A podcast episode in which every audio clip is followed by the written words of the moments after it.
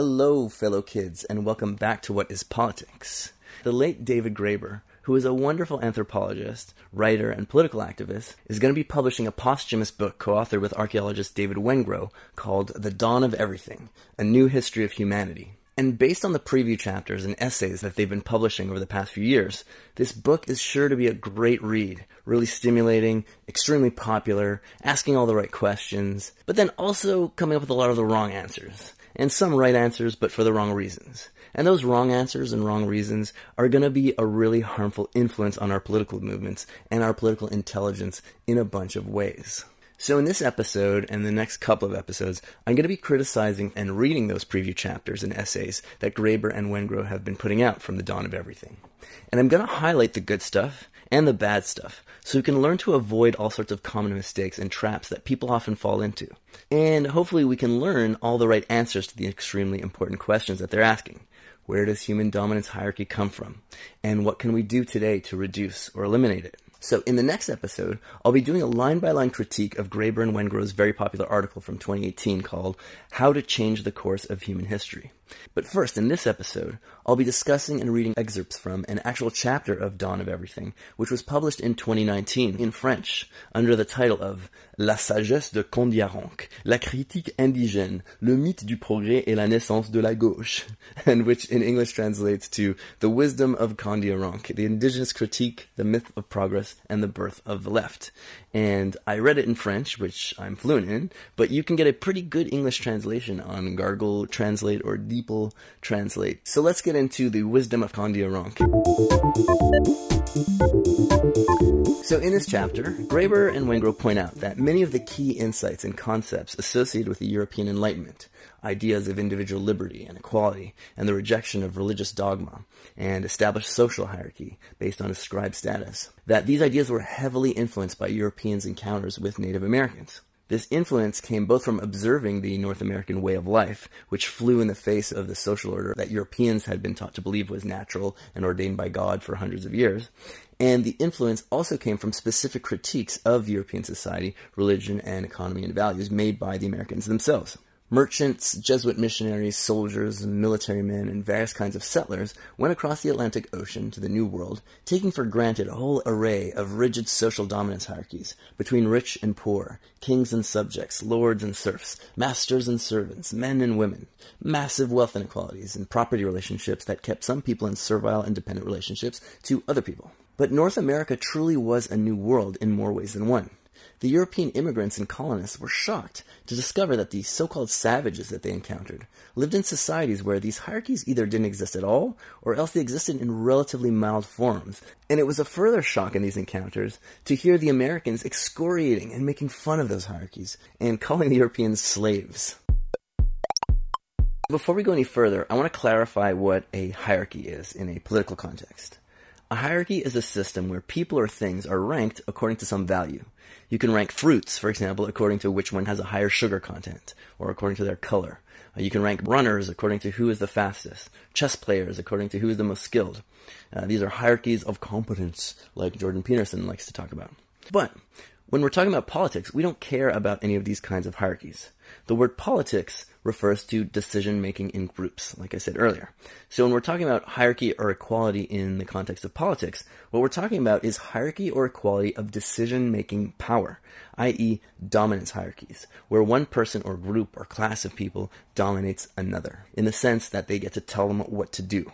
And we're only interested in other kinds of hierarchies, like hierarchies of competence or hierarchies of wealth, if and when those hierarchies translate into dominance hierarchy, hierarchies of decision making power. So, for example, we often talk about economic inequality when it comes to politics.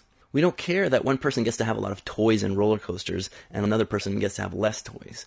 The reason that this is a political issue is because economic inequality translates into decision making inequality. The Lord tells the serf what to do because the Lord owns the land that the serf depends on to live. Your boss tells you what to do and not the other way around because your boss had money to start a workplace and you need the salary that he has to give you and you don't have those things on your own.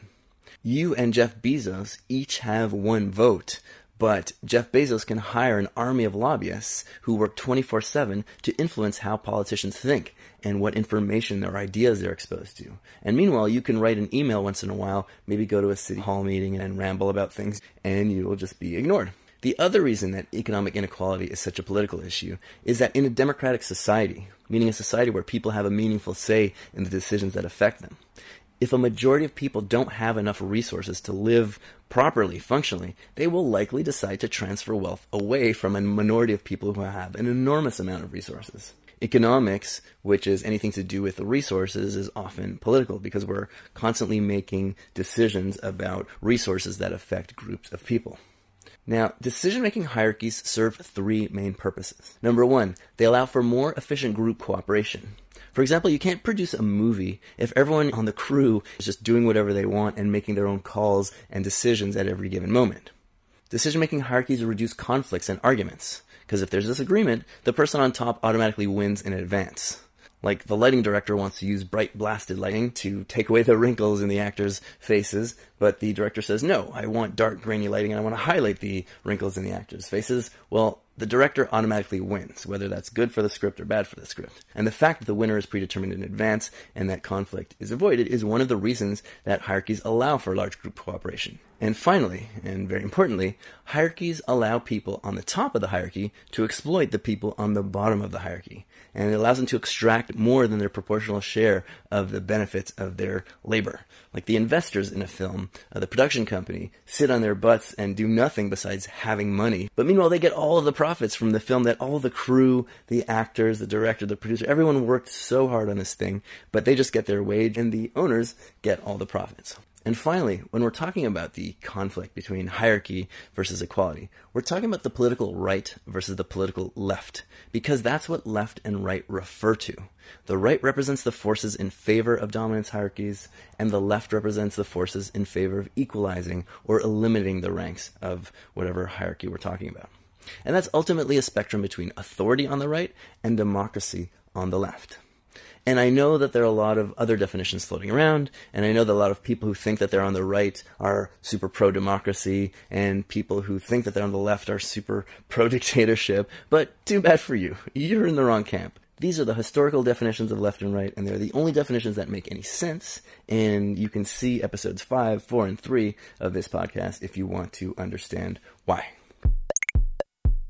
So, when people who are entrenched in a dominance hierarchy system, like the 16th and 17th century European immigrants to the Americas, and they have a system of beliefs and values that justifies those hierarchies.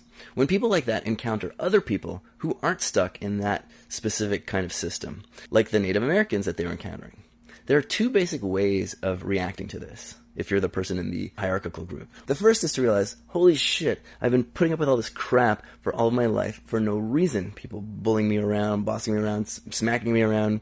And actually, we have another great example of this in American history the early suffragettes. Many of the early suffragettes were actually moved to fight for their equal rights based on their encounters with the Haudenosaunee and Huron women that they were encountering. And those women, those Native Americans, would be laughing at the Europeans for being subject to their husband's authority. So, one reaction to encounters like this is to reject the legitimacy of the hierarchies that you're subject to, and the other is to be horrified by the fact that people aren't conforming to these hierarchies and you feel like those people who don't recognize the legitimacy of the hierarchy that you're subjecting yourself to is a threat to your whole identity and to your sense of self-worth and all the sacrifices that you've made to be part of that hierarchy.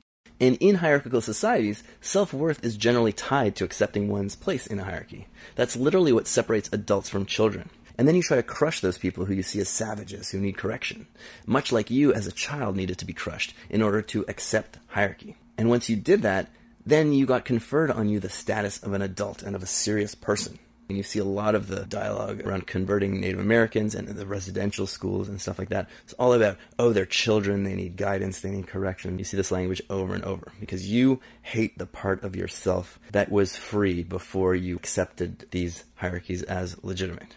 The reaction that you will have will depend on various things, like how psychologically and materially invested you are in the hierarchical system that you're part of.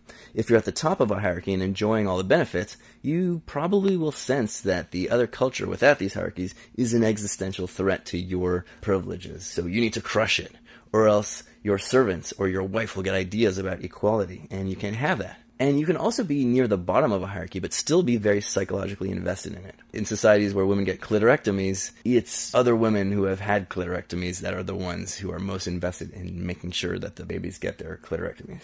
Your whole sense of being a good person is based on all the sacrifices you make on a daily basis. Not having sex, obeying your shitty husband or your stupid boss or your master. And then these hippies and savages, they think they're entitled to just do whatever they want and not listen to anyone. Who do they think they are?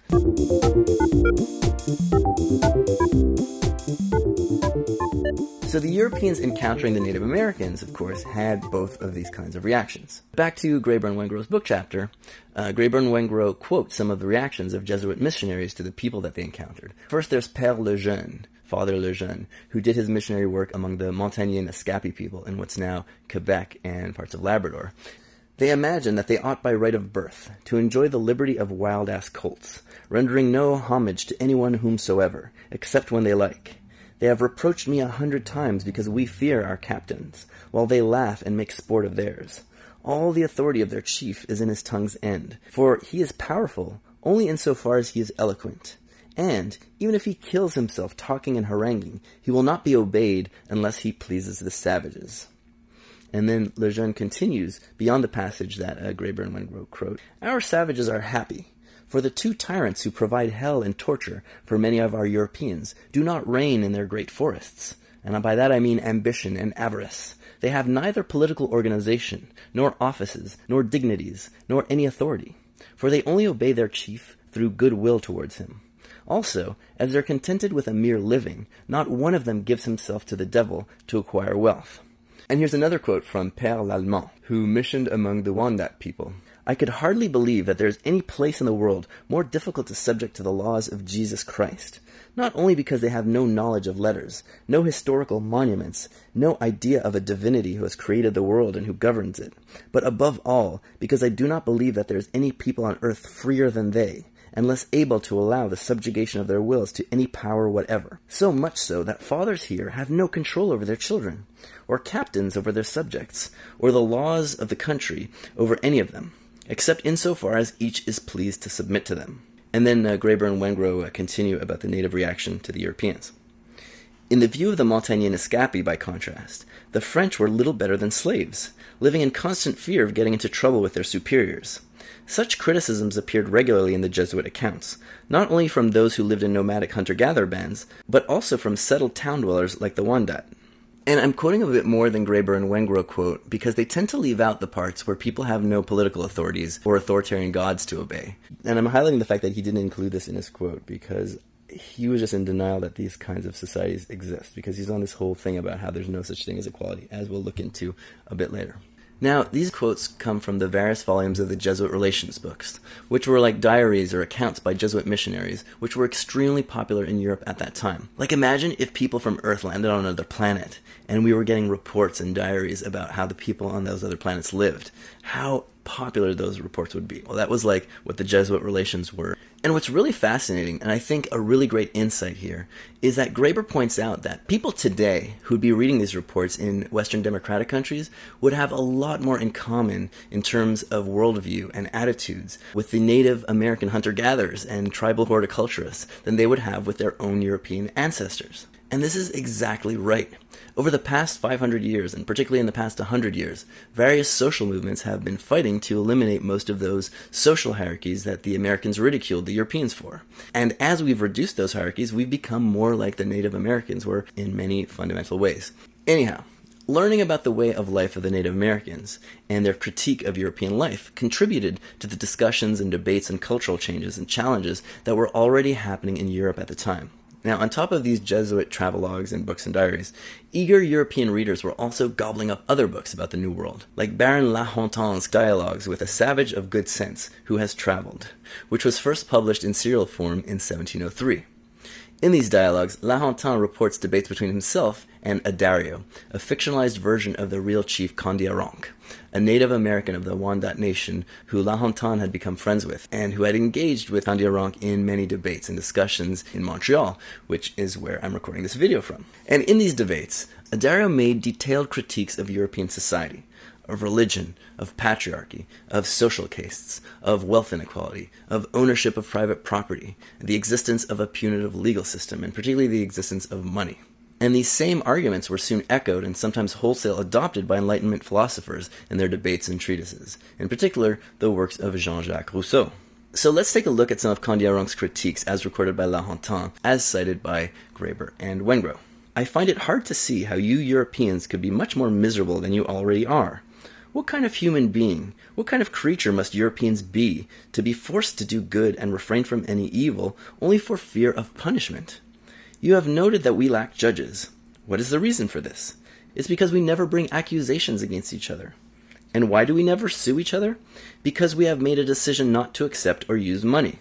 Why? Because we are determined not to have laws. Since the world was a world, our ancestors were able to happily live without them. Kondiaronk then goes on to eviscerate the French legal system point by point, and this is Graeber and Wengrow talking, focusing particularly on judicial persecution, perjury, torture, accusations of witchcraft, and differential justice for the rich and poor. And in the end, he returns to his original observation. The whole punitive apparatus of trying to force people to behave properly would be useless if France did not also maintain contrary institutions that incentivize people to behave badly. These institutions consisted of money, property rights, and the resulting pursuit of material self interest. Kondiaronk continues. I've spent six years thinking about the state of European society, and I still can't think of a single one of your ways that isn't inhumane. And I sincerely believe that it can only be because you stick to your distinctions of mine and yours. I affirm that what you call money is the devil of devils, the tyrant of the French, the source of all evil, the scourge of souls, and the slaughterhouse of the living.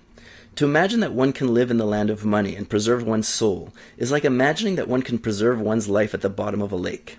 Money is the father of luxury, lasciviousness, intrigue, deceit, lies, betrayal, insincerity, all the worst behaviors in the world. Fathers sell their children, husbands their wives, wives betray their husbands, brothers kill each other, friends are false, and all for money. In light of all this, tell me that we Wendat are not right to refuse to touch or even look at money. La Hontan then tries to counter argue that without money, Europe would collapse. Without it, Nobles, priests, merchants, and many others who do not have the strength to work the soil would simply starve. Our kings would not be kings. What soldiers would we have? Who would work for the kings or for anyone else? This would plunge Europe into chaos and create the darkest confusion. Adario, aka Kondiaronk, replies Do you really think that you will influence me by catering to the needs of nobles, merchants, and priests? Yes, such distinctions between men would dissolve. A leveling equality would then take its place among you as it does now among the Wendat. And he goes on to say that all the useless parasites who live off of others' labor will die off, but their children will know how to work, and the world will be a much better place. I've enumerated many times the qualities which define humanity wisdom, reason, justice, etc.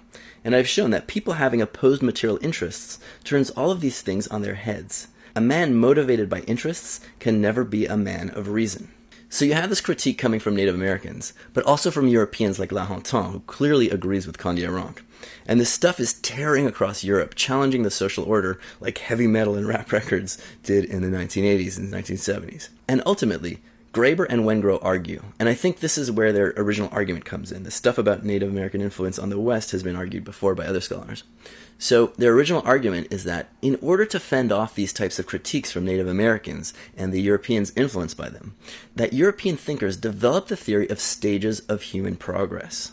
Like the idea that we start off as hunter gatherers, then we become farmers, then we become civilized people.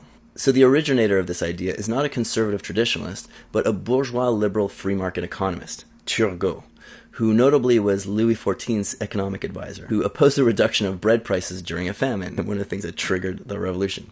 So he was someone who was against the medieval hierarchies of the three social orders and the rule of the church, but who at the same time was very much for economic hierarchies. And he was also a monarchical absolutist. In Turgot's formulation, people start off as hunter gatherers, and then they move up and advance to being pastoralist animal herders. And then they advance to being farmers. And then finally they advance to the apex of civilization to commercial market civilization, with each stage being better and happier for everyone than the previous one had been. And in this schema, the liberty and equality that the Native Americans enjoyed were ultimately signs of economic and cultural backwardness, something that's incompatible with advanced civilization. Quoting from Graeber Yes, we all like the idea of liberty and equality, Turgot writes. That is, in principle. But one must take into account the larger context. In reality, the freedom and equality of savages is not a sign of their superiority, but a proof of their inferiority, since such equality is only possible in a society where each household is largely self sufficient, and thus where all are equally poor. As societies evolve and technology advances, the natural differences in talents and abilities between individuals become more and more important, and eventually they form the basis for an ever more complex division of labor. And the poverty and disposition of some, however lamentable, is the necessary condition for the prosperity of society as a whole. There is no way to avoid this. The only alternative, according to Turgot, would be massive state intervention to create a uniformity of social conditions, an imposed equality that could only have the effect of crushing all initiative, and thus be an economic and social catastrophe. And these are the same arguments that we've heard over and over ever since, but which reached a particular crescendo during the Cold War, when these arguments became the heart of the pro capitalism argument, with the Soviet and Chinese communist dictatorships as the ultimate exemplars of Turgot's thesis. But in Turgot's time, they were actually referring to the Peruvian Incan Empire, which was sort of the Soviet Union of the Americas, but not exactly. And interestingly, some Russian communists like Georgy Plekhanov in the late 18th century were worried about a communist government turning into an Inca style dictatorship if a revolution happened in the wrong conditions, which is more or less what happened after 1917. Now, I want you to notice the assumption that's built into Turgot's theory that natural inequalities of ability, Peterson's hierarchies of competence automatically lead to wealth inequality. And as soon as you have wealth surplus and accumulation, that these can only be reversed by some tyrant imposing unnatural equality from above. Now, this isn't true, as we'll see next time, but it's an idea that's very much ingrained into our own culture and society today. So, you had the Native American and European critique of European hierarchies, and then you had Turgot's and others' defense of European hierarchies at least the hierarchies of wealth and power. And then you have Jean Jacques Rousseau. And according to Graeber and Wengrow, what Rousseau does with his famous Discourse on Inequality is that he synthesizes the two opposing views into a masterful declaration of impotence. He issues a scathing and shocking, for the time, critique of European hierarchy and economic inequality. But according to Graeber and Wengrow, his critique ultimately implies that we have no alternative, and thus his critique ends up serving as a justification for the status quo. Now, I don't exactly buy this thesis. If you read Rousseau's essay, it concludes with a whole what then is to be done section, the last big paragraph basically, where he asks, how do we improve our unnatural hierarchical conditions? And he more or less says, well, we can't go back to living on acorns and swinging from trees, but what we can do is be good people and obey our laws and obey our leaders, but we have to make sure that they put out good laws and good constitutions. Now, this is very reminiscent of what weird, hypocritical left liberals do today, when they issue a harsh and perceptive critique of our social institutions and economic institutions. And then instead of calling for a fundamental change to those institutions or an overthrow of those institutions, they're like, that's why corporations need to be good corporate citizens, or we should vote for a president who's a nice good boy instead of a meanie weenie bad boy. Or in the wannabe left post raisin brand post structuralist critical theory academic version, they're like, revolutions are doomed to failure because the hegemonic power discourse reproduces the structures of power. But challenges to power are still possible in the interstices of power. Like we can make tiny, useless changes. So let's fight the power by criticizing the representation of data as an autistic coded person in Star Trek The Next Generation.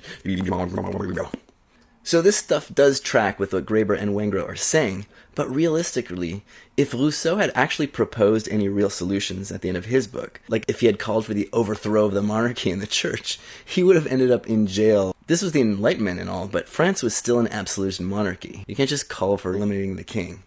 And if you read that concluding paragraph, it doesn't seem sincere. It just reads like he just slapped that in there so as not to get in trouble for the rest of the essay. Let me, let me just read it to you. They will respect the sacred bonds of their respective communities. They will love their fellow citizens, and serve them with all their might. They will scrupulously obey the laws, and all those who make or administer them. They will particularly honor those wise and good princes who find means of preventing, curing, or even palliating all these evils and abuses, by which we are constantly threatened. They will animate the zeal of the deserving rulers by showing them, without flattery or fear, the importance of their office and the severity of their duty. This is crap. He just slapped that on there so he wouldn't get killed. At the end of the day, given the fact that Rousseau was a major inspiration for the Jacobins and the Sans-Culottes, the more radical egalitarian factions in the French Revolution, it's clear that those people took the critique part of Rousseau's book way more seriously than the stupid, passive, three-second slapped-on Stephen King novel crappy conclusion. It's actually Turgot that does what Graeber and Wengrow say that Rousseau is doing. And you can see that just from reading their own excerpts of Turgot, which I talked about above. But something that's interesting is that Graeber and Wengrow also point out that Rousseau can't really envision what a society would actually look like in a state of liberty and equality. Rousseau says that humans in a state of nature are free and equal, but Rousseau's description of humans in a state of nature is individuals living all alone in trees without even a common language. In a way, his concept of human nature prioritized freedom, but it was also fundamentally antisocial. According to Rousseau, it's almost society itself, social ties and obligations that are what oppress us fundamentally. It's like a spoiled North American kid or adult who thinks that happiness is just the right to do whatever you want, whenever you want, at any second of the day, without any limits or obligations to anyone interfering with it. And then they go and become an Ayn Rand libertarian because that's how she saw the world. Just like Ayn Rand, Rousseau saw social obligations as the antithesis of freedom. The second every person isn't totally self sufficient, you are oppressed. As Rousseau puts it in English translation, from the moment one man began to stand in need of the help of another, from the moment it appeared advantageous to any one man to have enough provisions for two, equality disappeared. Property was introduced. Work became indispensable, and vast forests became smiling fields, which man had to water with the sweat of his brow, and where slavery and misery were soon seen to germinate and grow up with the crops. And interestingly, Rousseau, like Turgot, also takes for granted the assumption that inequalities or hierarchies of ability will necessarily result in economic inequalities. Quote, in this state of affairs, equality might have been sustained had the talents of individuals been equal. But, as there was nothing to preserve this balance, the strongest did the most work.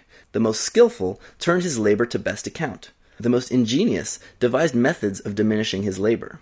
The husbandman wanted more iron, or the smith more corn. And, while both labored equally, the one gained a great deal by his work, while the other could hardly support himself.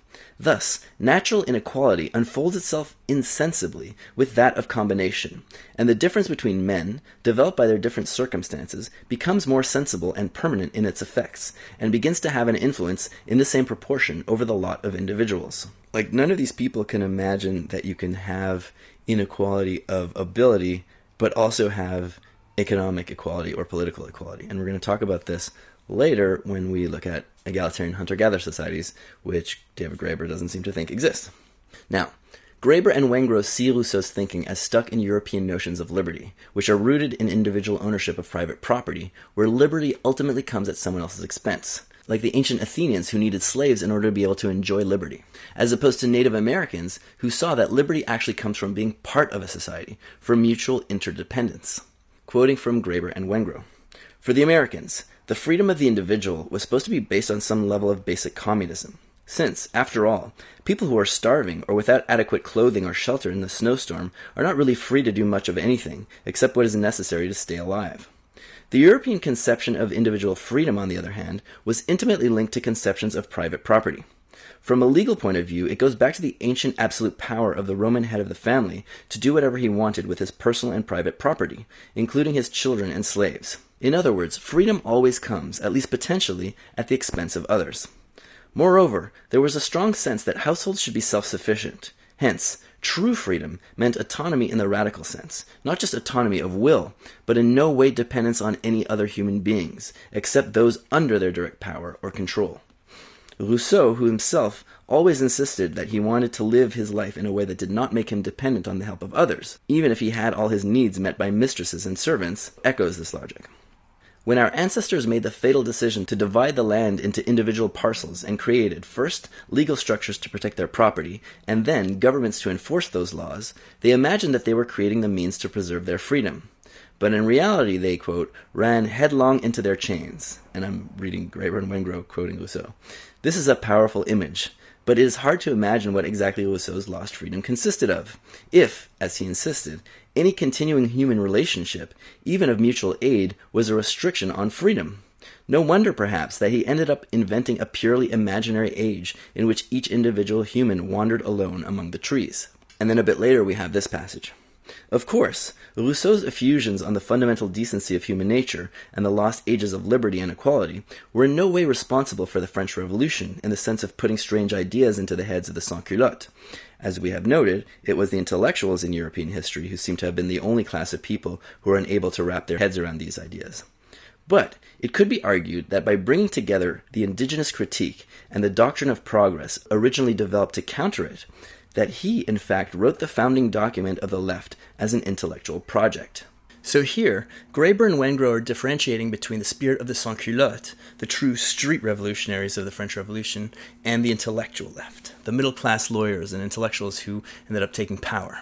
And they're saying that Rousseau's narrative, according to which Graeber and Wengrow is a half-assed cop-out synthesis of the indigenous critique and the right-wing reaction to that critique, where we criticize hierarchies, but we ultimately resign ourselves to them. They're saying that this cop out is the foundation of the intellectual left. And this is a setup for what I think is going to be a critique of the Marxist left. So, like in their interpretation of Rousseau, where you have a harsh critique of hierarchy based on a vague two dimensional vision of a society of free and equals, that's ultimately a justification for hierarchy to persist. In the Marxist left and Leninist left, you have a far off vision of a free and equal future, but you need these hierarchical parties and states and institutions to get us to that point and it's often a point that never really materializes. And this is where we get the USSR and Communist China, etc. So, in the next few paragraphs, Graeber and Wengrow quote an original member of the Illuminati, calling for a small cadre of intellectuals to lead society into an era of equality and liberty. And they point out that this seems to prefigure the French and Russian revolutions, and also that it looks just like an excerpt of Rousseau's writing.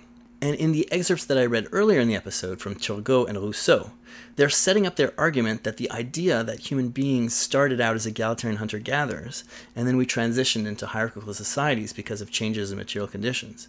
They're setting up the idea that that's part of this intellectual left justification for hierarchy.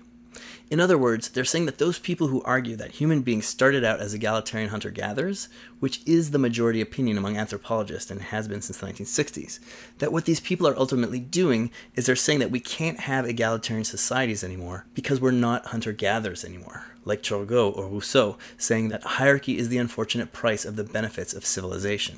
And this is one of the main points that they make in their article, How to Change the Course of Human History, which is what we'll be focusing on next episode.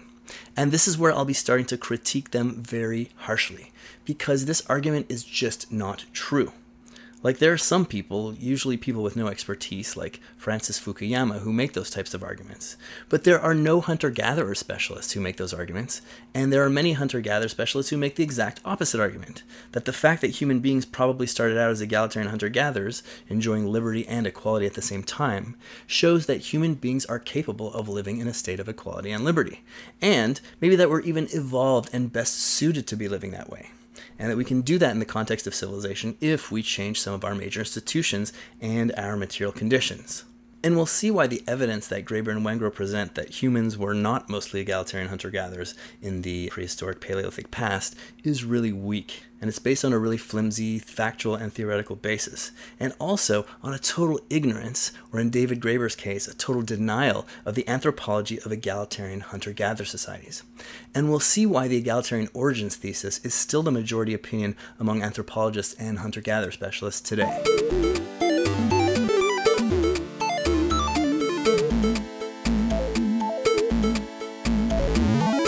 So, up until now, I've had a few quibbles with what Graeber and Wengrow have been saying, but in general, I find this chapter super interesting. It's really exciting. I learned all sorts of interesting history that I didn't know. It changed my view of the Enlightenment, etc. But then, in the closing paragraphs of the chapter, we get to the part that makes me want to tear my hair out. Because it's basically a big tirade against the idea of equality as a meaningful concept. Graeber and Wengrow say that they don't know what equality means. And then instead of trying to figure out what it means, given that it's such a foundational concept, they just want to throw away the whole idea. And this is a theme that has quietly appeared throughout David Graeber's work, where he's trying to undermine the whole idea of equality. But here he's finally saying it outright. And the arguments in this section are based on all sorts of inaccuracies, outdated information, and weak cop outs. And it exemplifies what's wrong with the state of political theory today, and what's wrong with the state of anthropological theory today, and what's wrong with David Graeber's thinking on human social organization. And it's why I'm doing this show in general and these episodes in particular. But in order for you to really see what's wrong with this stuff, and why it's just so obnoxious and counterproductive, and why their arguments in how to change the course of human history are so obnoxious and counterproductive, I need to give you a little lesson on the history of the anthropology of hunter gatherer societies, particularly of egalitarian hunter gatherer societies. And that's what I'll start off with next week, before I read the end of this Kondiaronk chapter. And then I'll go on to read and criticize the article How to Change the Course of Human History. I often think of David Graeber as kind of the Ernie of politics, like Ernie and Bert. Like he's really enthusiastic, he's really magnetic and charismatic and full of good ideas, but he's also just a total mess. And then Bert has to come and clean up that mess. So, next episode, I'm going to be Bert. But for now, I'm just going to read the end of this chapter. I'm going to bite my tongue and not make any comments about it until the next episode. When we set out to write this book, we imagined ourselves writing a contribution to the burgeoning literature on the question of the origins of social inequality, but this time a contribution based on actual facts. Liberté, égalité, fraternité were the rallying cries of the French Revolution. Today, there are entire disciplines, sub branches of philosophy, and political science and legal studies which make equality their raw material.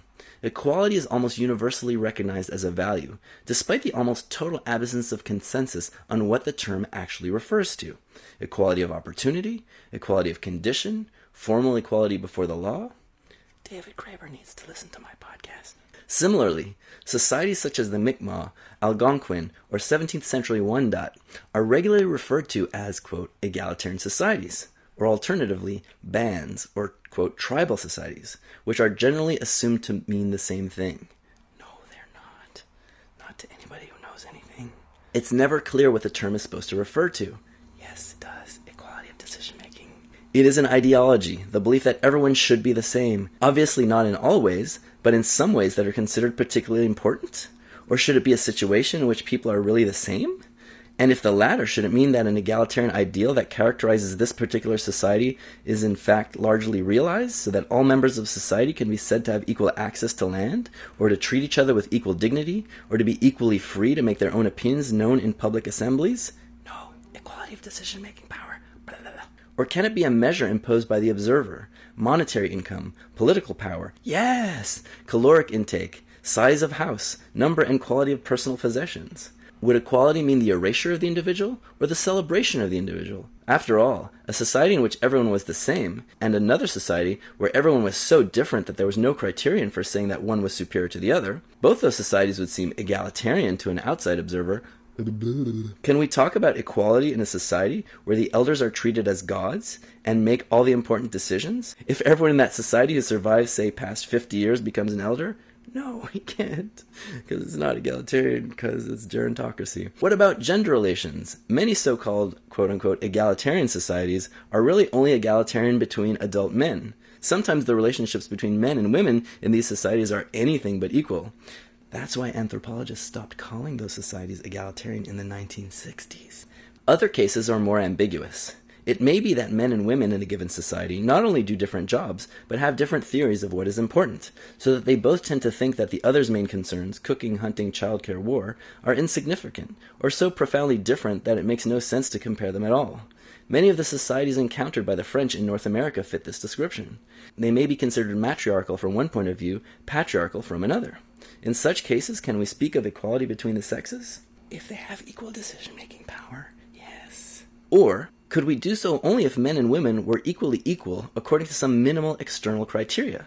To be equally free from the threat of domestic violence, for example, or to have equal access to resources, or to have a say in common affairs. Say to yes. Since there is no clear and generally accepted answer to any of these questions, the use of the term equal has led to endless arguments. In fact, it is still unclear what the term egalitarian means. Ultimately, the term is not used because it has positive substance, but rather for the same reason that 16th century natural law theorists speculated about equality in the state of nature. The term equality is a default term, referring to that kind of protoplasmic mass of humanity that is imagined to be left over when all the trappings of civilization are stripped away. The egalitarian people are those who have no princes, judges, overseers, or hereditary priests, and are generally without cities or scriptures. They are societies of equals only in the sense that all the most obvious signs of inequality are missing. It follows that any historical work that purports to investigate the origins of social inequality is in reality an investigation into the origins of civilization, a work that in turn implies a vision of history that, like Turgot's, conceives of civilization as a system of social complexity that guarantees greater overall prosperity, but at the same time guarantees that certain compromises will necessarily have to be made in the areas of freedoms and rights. We are trying to tell a different story. It is not that we consider it unimportant or uninteresting that princes, judges, overseers, or hereditary priests, or for that matter, writing and cities, emerge only at some point in human history. On the contrary, to understand our present predicament as a species, it is absolutely crucial to understand how these things came about. However, we also insist that to do so, we must reject the idea of treating our distant ancestors of some kind of primordial human soup. Accumulating evidence from archaeology, anthropology, and related fields suggests that, like the Native Americans or the 18th century French, our distant ancestors had very specific ideas about what was important in their societies, that these varied considerably over 30,000 years or so between the beginning of the Ice Age and the dawn of the civilization that we call home, and that describing them in terms of uniform, quote, egalitarianism tells us almost nothing about them. There is no doubt that there was generally some degree of equality by default a presumption that humans are all equally powerless against the gods, or a strong sense that no one's will should be permanently subordinated to another, it would probably have been necessary to ensure that hereditary princes, judges, overseers, or priests did not appear for such a long time. But self conscious ideologies of equality, that is, those that present equality as an explicit value, as opposed to an ideology of freedom, dignity, or participation that applies equality to all, seem to have been relatively recent in human history. No, they're likely foundational to human history. Even when they do emerge, these ideologies rarely apply to everyone. The ancient Athenian democracy, for example, was based on the political equality among its citizens, even if they only represented 10 to 20% of the total population, in the sense that everyone had equal rights to participate in public decisions. We are taught to see this as a milestone in political evolution, as we consider that this older notion of equal civic participation was revived and expanded some 2,000 years later at the time of the French and American revolutions. This is a dubious proposition. The political systems referred to as democracies in 19th century Europe have almost nothing to do with ancient Athens. But that is not really the point. Athenian intellectuals of the time, who were mostly of aristocratic origin, tended to regard the whole arrangement as a sordid affair, and much preferred the government of Sparta, which was run by an even smaller percentage of the total population, who lived collectively off the labors of the serfs.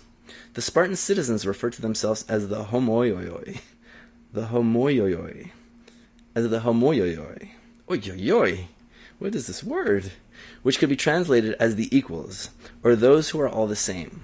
They all underwent the same rigorous military training, adopted the same haughty disdain for both effeminate luxury and individual idiosyncrasies. They ate in communal halls and spent most of their lives practicing warfare.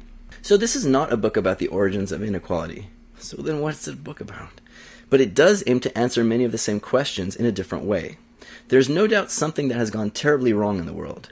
A very small percentage of its population controls the destiny of almost everyone else, and is behaving in increasingly disastrous ways.